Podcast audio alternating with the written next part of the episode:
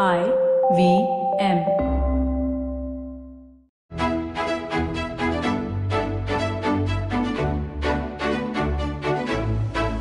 BQ Big Decisions, the Bloomberg Quint podcast that helps you make the right financial choices. A job loss can turn your life upside down. When it happens, though people tell you to look on the bright side and that it isn't the end of the world, all you can think of is the rent that you still haven't paid and the bills that are due. And while a loss of employment is universally gut wrenching, depending on your context, it could actually hit you much harder than it would somebody else. Thanks for tuning in. I'm Alex Matthew, and this is BQ Big Decisions.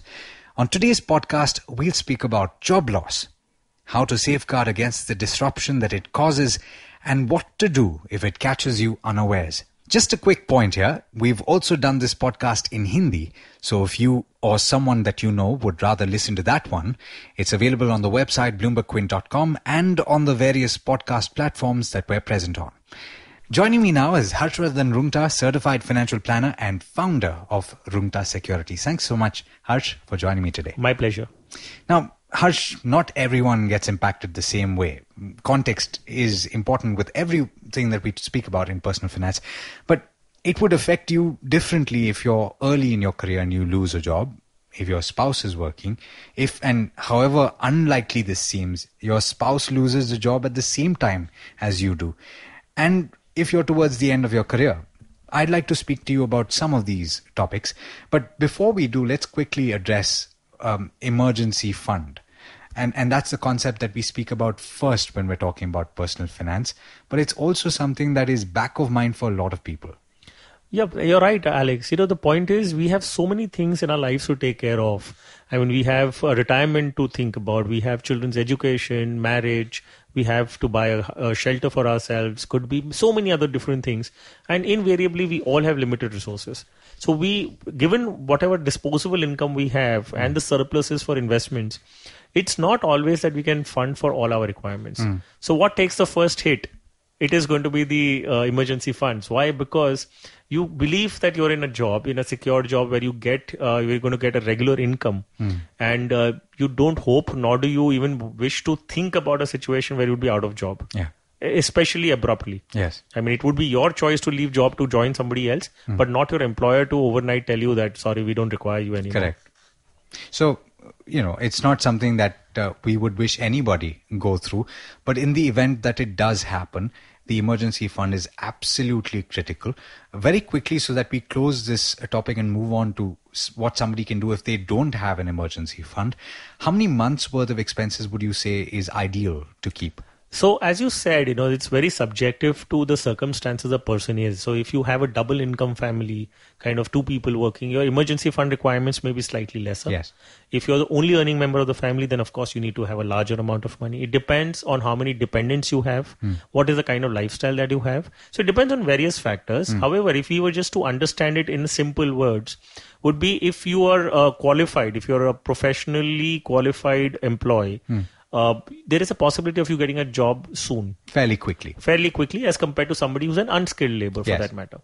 And if you're working in an organized sector and uh, with one of the largest companies, it's you know the chances of you being laid off is slightly lesser than somebody else. Yes. So, putting all these factors in mind and the limited uh, resources that we all have, I mean, I think a three months uh, expenses would be a decent amount of corpus to be created for the moment. And if you're in the unorganized sector, then that would mean that you need to keep longer. Absolutely. So, I mean, as far as possible, uh, you would want to make sure that at least six months of your expenses are taken care of because you might not land up a job that you wish to have or you may not get something at all.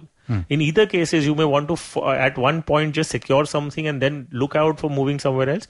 In all thus, in all such cases, you will need to have money available for at least six months of your expenses. And I would assume, Harsh, that this includes all sorts of expenses, especially the ones that you can't avoid, and that includes your EMI payments, most certainly. Most ideally, yes. I mean, uh, when you say your monthly expenses, we're talking about existing, which includes your children's education, EMIs, includes everything. If you can ideally prepare up to that, it's great. If not, then you would have to start breaking down to say that there are there some expenses that I can avoid it for some time, and so on. So, ideally, yes. Include your EMIs as well because your, your financer, your lender is not going to be kind to you. Yeah. They have their own compulsions to recover the EMIs. Yes. So uh, you have to pay EMIs. So try and ideally include it. Okay. Let's now talk about uh, the event of the job loss. It's like I said at the start of the conversation, gut wrenching. It's not something that you foresee at all. Uh, but in the event that it does happen, and if it is something that is happening across the board in your company or in your industry, you are well within your rights to ask for a severance pay. Yes. Uh, so uh, many corporates, especially the larger ones, the formalized sector that I talked about, uh, would have a policy wherein they would give you a severance pay because they understand that you're going to take time before you get another job. So what happens to your expenses for two or three months? So usually we will see that you will have these kind of uh, severance pays for about two to three months of your salary, so that at least you have time and you have a breathing space, and you're not suddenly suffocated for funds. So if you don't have an emergency fund, this could potentially work as one. Yes, and you should be, uh, you know, praying if in case you don't have an emergency fund that this definitely comes through. Mm, absolutely. What if you don't? Then, you know, in that situation, suppose you don't have an emergency fund and you don't have a severance pay either. You're in a really tight spot. Do you then liquidate your other assets? Yes, absolutely. So this we are assuming again that uh, you've made certain investments not for emergency fund, but at least you have made for long-term requirements. So it could, which could be for retirement, which could be for anything else, your children's higher education, etc. Uh, looking at the scenario that you're in right now, I think it's completely fair for you to even withdraw out of that. Okay. So uh, ideally, we say do not look at these long-term funds. Do not try and redeem out of it because you lose the power of compounding. Yeah. But if you're in an emergency situation where your present living is a problem, hmm. you don't really have funds lying around for your future. Hmm. I mean, it's not logically possible. Hmm. And at the same time, you're not going to be able to do it. You cannot simply just say, I'm not going to touch this fund at all and I will try and do something today. You have to live today. You have to feed yourself and your family. So the first thing I would assume, Harsh, that you do in this situation is sit down, take a breath, try to calm down, and list out the kind of expenses that you have over the next three months or so, and then identify that much. If you don't have it in a contingency fund to try and bridge the gap, you liquidate that much, right? Yeah. So uh, as you rightly said, the first thing is to actually calm down. Or you know, the you know, it's been a temporary problem for you. It's not that you know you've permanently lost your job forever. So first, you need to accept that fact that something bad has happened. Okay, and you are going to deal with it. Okay, so that you have to mentally be prepared. Sure. Calm down, as you said. Just start jotting down all things on paper. I mean, hmm. that you know just uh, absolutely declutters your mind. Actually, yeah. you know, so you put down your income, uh, your investments that you have in one place, hmm. and then you put down your expenses on the other side. Hmm. Now, when you put down all your investments in one place, then you start looking at it and thinking, if I have to withdraw, where do I withdraw from? You jot down your expenses and you start putting them into different brackets. Hmm. The first one being there are some expenses you cannot avoid at all. So these are your utility bills, your food, clothing, shelter, Rent. Yeah, rents, exactly. taxes. So these are the things that you have to pay whether you have an income or no. Yeah. So these are first set of expenses which are on priority list. Hmm. Then the second one you have which can be delayed, which means that okay they have to be paid, but I can take a breather. I can pay them after say probably two or three months, Hmm. and I will repay it. So it's kind of a you know uh, uh, a loan kind of a thing that you have to pay. Hmm. But okay, you can try and say that give me some breathing space on Yes. that. And the third one is all your discretionary expenses. When you say that these are the things uh, that I will cut down completely, like Entertainment, eating out, Absolutely. um, you know, going using your car sometimes. Absolutely, you can use public transport to cut down cost. So and and would you put EMIs in, in a in a different? So housing loan is something that you can't miss payments on, right? So you would put that in a different basket. Yes. So what I would do is, uh, as I said, the first category of Oh, it expenses includes that. Okay. Yeah. So first category of expenses are your utility bills, etc. Sure. Now EMIs. The good part is that you can go to your financer, you can talk to your uh, lender, and simply tell them that this is the situation you're going through. Hmm. You have to demonstrate that you're willing to pay. It's just that you're not able to pay right now. Right. And you try and ask them, is there something that you can do for me so that only for this temporary period I get some breather from you? Okay. So, which could include, uh, you know, that if you've been paying your loans for some time, you can get a top-up loan, Yeah. which you can use to pay off your EMIs in that period. Which in that situation would actually be the cheapest loan that's available to you. Uh, It's uh, we're talking about a housing loan, for instance. So invariably, your rate of interest on the loan would be about eight and a half to nine percent. If that is the case, so it's in short getting a loan at that point in time at the same rate of your housing loan. Yeah. which you can use to pay off your continue paying your EMIs. Or you go to your, you ask your lender that if you can give him some, if he can give you some leeway in terms of extending the loan tenure of the loan. So if EMI, EMI comes down. refinancing, refinancing the loan. Uh, we did, in fact, actually, uh, Harsh speak to a couple of lenders, and we asked them if at all it was possible to get a break in the payment, and they said regulatorily uh, that is not something that they can consider, and that you cannot stop uh, pay- payment of EMI. But the options that you did suggest are what they spoke about as well. But I would think when you're refinancing a loan, it would only be beneficial to you if you've actually paid a significant amount of the uh, of the principal. Yes. So uh, let's look at a situation. You've taken a loan for 20 year tenure and you've just been, it's just been two or three years that you've paid, uh, you know, your EMIs have started. Sure. So in the initial years, the contribution that you're making as a part of EMI, the major part of it goes towards in, interest servicing. So the principal repayment has been negligible. It's actually very interesting that you say that because a lot of people don't know that. So I would actually encourage people to look up, uh, say, an SBI EMI calculator and see because they give you a breakup of what portion of the EMI is interest and what portion is principal, and you will see a gradation or rather. Uh, um, um, in descending order, the amount of uh, payments that are made towards interest and the amounts that are made towards principal. And you will see exactly what Harsh is saying is that in the initial months and years, your payments towards the principal are much lower than the payments towards interest. So, really, if you are prepaying your loan, you're actually much better off than somebody who hasn't. Absolutely. So in fact, at the uh, at, at the end of a financial year, you're also taking a statement from your uh, lender. That is to ascertain the interest uh, deduction that you will want to take. So, what is the interest component? So, in the first year, if you're supposed to take that statement and you look at the breakup of interest and the Yes. principal amount, you will see that you've hardly paid anything towards the principal. Correct. So, uh, in that situation, now you're looking for refinancing. In the sense, you go back to your lender and you say that I want to extend the tenure of the loan. Hmm. So, only the principal amount that you've paid will actually be considered as a refinancing option. Correct. And if the interest payment has been negligible, I mean, if your principal payment has been negligible, that's the exact amount of loan that you're uh, further entitled to. What if it's a, a car loan? Uh, if push comes to shove, uh, Harsh, would you say that you should get rid of the car? Yes, why not? I mean, uh, a car is something that is falling under the third category that we spoke about. You hmm. know, it's something that you can avoid, something that you should get rid of. So, in fact, if you have a car loan on you, the EMIs are going to be heavy, of course, because hmm. car loans are not technically more than five years in Yes. tenure. So, whatever is the EMI is going to be pretty large. Now, it does make sense to knock off the car, though it may be at a loss because the, it's a highly depreciating Correct. asset. Yeah. So not necessarily that you may get the value that you want, but in any case, it gets rid of the EMI on you, hmm. and it actually puts away an asset which is depreciating. Hmm.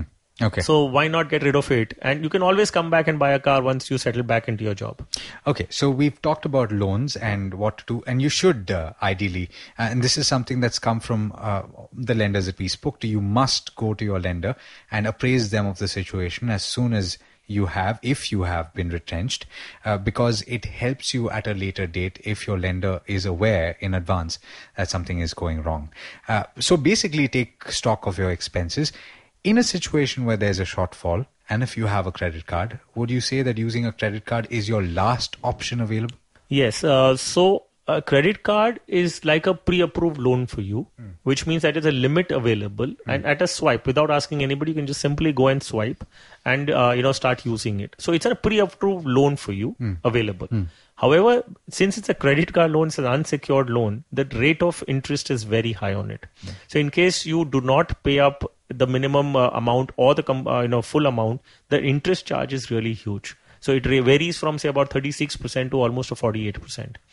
So, so be very, very careful when you're Be very it. careful. Uh, yes, in worst case scenario, you will use it uh, because you need to fund yourself. Yeah. So this is that kind of limit that is available, and some people do use it as an emergency fund. Hmm. So you do use it, no worries. Just make sure you're using it very prudently.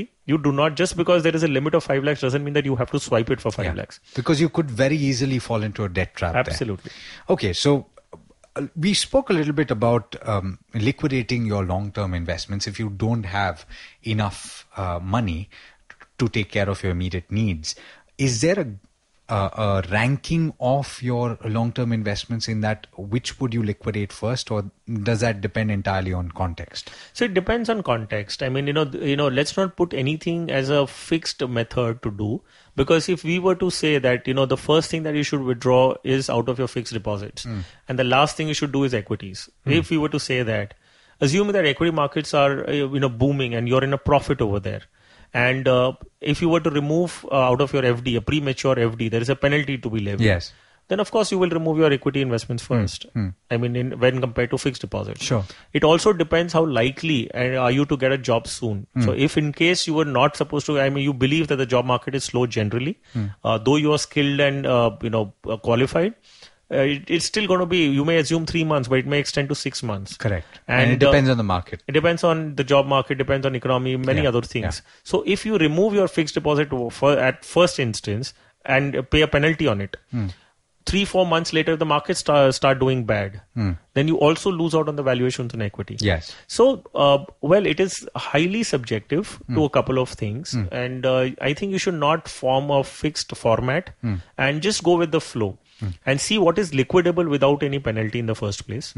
And uh, or with the least amount of penalty. with the least amount of penalty and then try and uh, you know decide make a decision at that point in time So one of the uh, one of the instruments that we haven't yet spoken about is the Employees Provident Fund, and there's a, a very clear uh, prescription within the law that allows you to withdraw 75% of the amount that you save after one month of being unemployed Correct. and the rest of it after two months.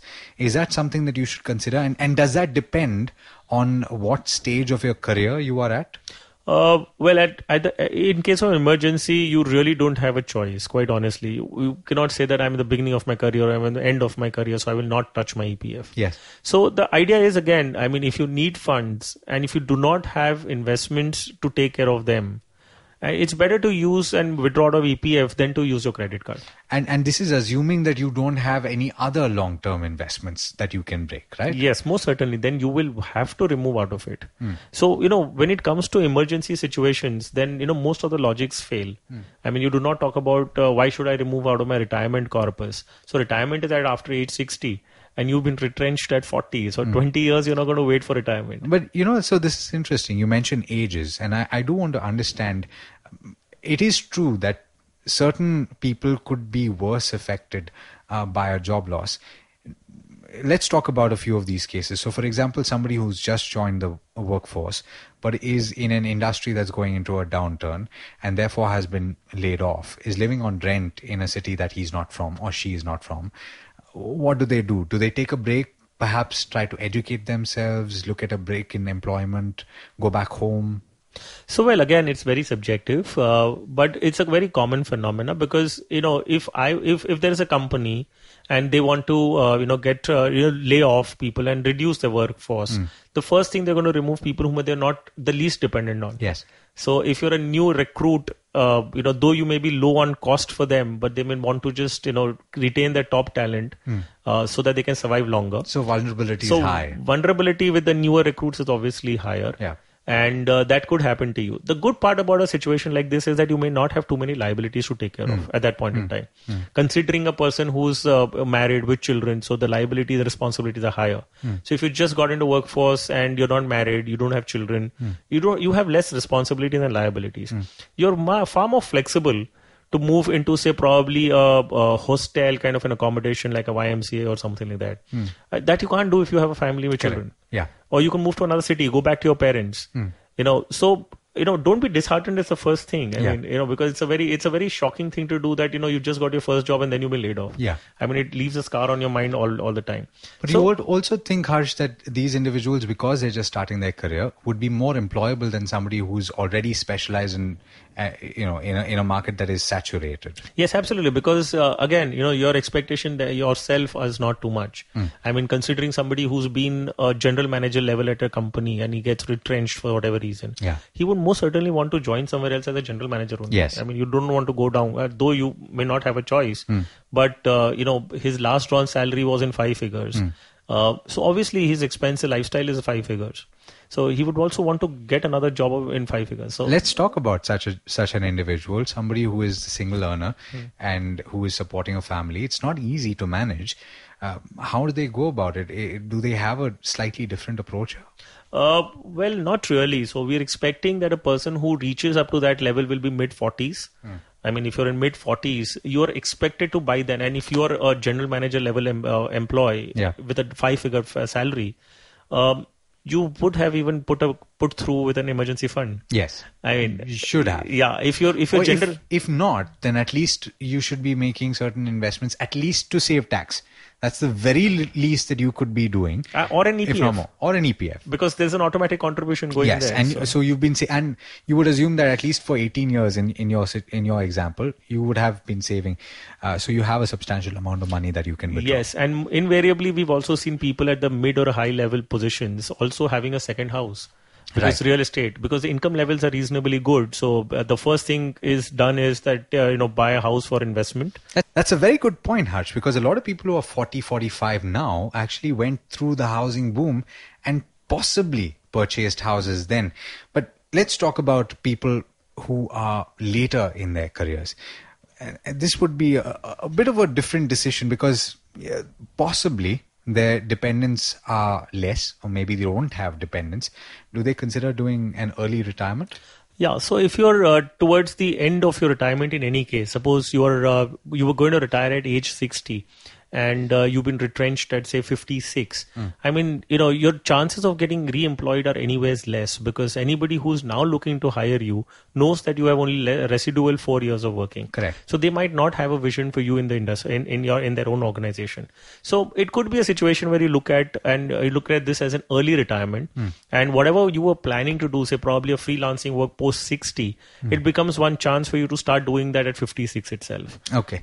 And the one case that we didn't speak about because it's very unlikely, uh, but very unfortunate if it does happen, if both uh, spouses, that is, if both husband and wife uh, lose their jobs at the same time, that's very, very unfortunate. It's it's going to be disastrous actually, even from the emotional point of view, because uh, all your sources of income have been uh, you know diminished. So the idea is how do you take care of all your expenses? It's a sudden thing, but everything comes onto you. All your sources of income have gone. So yes, uh, you know, hypothetically assuming that both were working and uh, you know they've been prudent and they have saved up, so they will they will have savings. They will have their EPFs accounts because there are mandatory expenses, uh, ma- mandatory deductions, which are you know anyways getting accumulated. Yes. So you will have to dip into those kind of uh, investments that you've made, and uh, you know just try and sail through until at least one of you get a job. But I think the universal rule, Harsh, is to at that point curtail expenses wherever possible, and I think that holds true for all the cases we discussed. Yes. So, uh, generically speaking, I mean, we're talking about a situation that you don't have a source of income, or you have at least one source of income, one amongst the couple losing their job. So, you have to curtail your expenses. There is no other way. And what you can do is, as we spoke, you can put them in three categories: ones that you cannot avoid at all, ones that you can delay, and one you can cut down. In fact, uh, you know, we did do a story on this, and it's available on the website bloombergquint.com. And one of the points that uh, someone I spoke to was mentioning is that you can have a step-down approach. So if you were uh, used to a chauffeur-driven car, you can perhaps drive yourself. Or you can take an Uber or an Ola or public transport and thereby curtail your expenses to that extent. There is no choice, quite honestly. I mean, you will have to do that because you don't have a source of income now. Yeah. And uh, you need to at least delay certain expenses. And if, even if it requires to cut down your lifestyle expenses, you will have to do this. So the one thing that we didn't speak about, Harsh, and I think it's very important to talk about, is health insurance. And one of our first conversation, in, in fact, the first conversation that we had, you said that you can postpone investments if you must to buy all the different types of insurance, of which health insurance is one of the most important. Yes. Uh, so we've always kind of heard that delay your expenses, but do not delay investments. We've always been hearing this. Yes. In fact, I go one step ahead and say delay your investments if the need be, but do not delay your insurances. Correct. Because, uh, you know, insurances are those kind of emergency fundings. I mean, if God forbid you've lost a job, you've even lost a cover that your employer was providing Yes. you. And if you do, if you're depending on that, then it's even worse right now. Absolutely. So it's a disaster for you in that case. And imagine a situation that you're looking at no income for yourself. There are hmm. certain expenses we are planning uh, so that you can sustain yourself for the three to six months. And over and above that, if you have an hospitalization, hmm. so while you didn't have money or you're planning and you know cutting down your lifestyle, cutting down all other expenses to, to so that you can sustain the period of unemployment, hmm. you have a large expense coming onto your head because of a medical emergency. Hmm. I mean that's the last thing that you would want at that point in time. Yeah. And even if it were to happen, if you have a mediclaim, you have a cashless facility in that, so at least you can get your family members or yourself treated in that period. So, so the rule of thumb, or, or what you must do, is even if you do lose your job, you must take a health insurance cover for yourself and for your family, um, wherever possible. But you must remember that there are waiting periods on certain illnesses. Absolutely. So, uh, in case you've lost a job and you didn't have an insurance till now, even when you're not in that period of income generation, you still will buy an in, uh, health insurance at that point in time. And as you rightly mentioned, there is a waiting period, of course. So every time that you buy a policy, it may not be a pre-existing disease, but whenever you've bought a policy, there are certain ailments which are not covered for the first three to four years. So you will still have to wait, and God forbid, if those particular ailments you're diagnosed of, you will still not be paid. So Yes. that is the reason we say buy an insurance as early as possible. So all those waiting periods are taken care of. By the time if actually any claim comes up.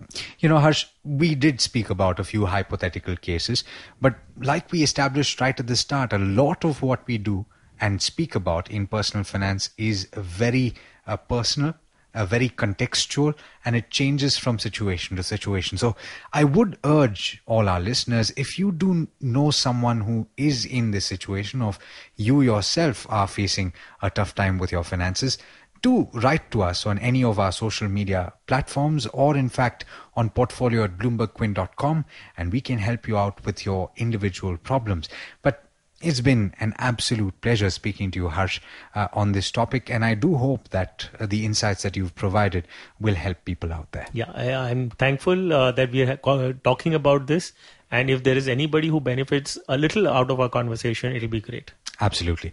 And to you, dear listener, I hope that this conversation helped you or hopefully someone that you know. Thanks so much for listening. This is Bloomberg Quint. If you enjoyed Big Decisions, check out some other podcasts on the IVM Podcast Network. You can check out Paisa Vaisa, hosted by Anupam Gupta, Advertising is Dead, hosted by Varun Duggirala, the Ronnie Screwvala podcast, hosted by Ronnie Screwvala, or Cyrus Says, hosted by Cyrus Broacha. These shows are available on the IVM Podcast website, app, or wherever you get your podcasts from. Hello, everyone. I'm Zain, I'm Avanti, and welcome back to a brand new season of Marbles Lost and Found. a show on mental health and its stigma, and we're kind of making it an open conversation. Pretty much, yeah. And we're really, really excited about this season because we have a number of guests on, and we'll be talking about things like addiction, Grief, children and mental health. exactly children mental health, and our listeners have also written in Yeah, this time. Yes, and, thank we have an episode dedicated to that. yes, and guys, thank you so much for writing, and we really, really appreciate it. And we're really excited for you to tune in on Tuesdays on the IVM website or app or wherever you get your podcasts from. And you can find Marbles Lost and Found on Facebook, or you can find Marbles Lost and Found on Instagram as well. Uh, the handle being Marbles Podcast India. Can't wait for you to tune in. Thank you very much. See you guys soon.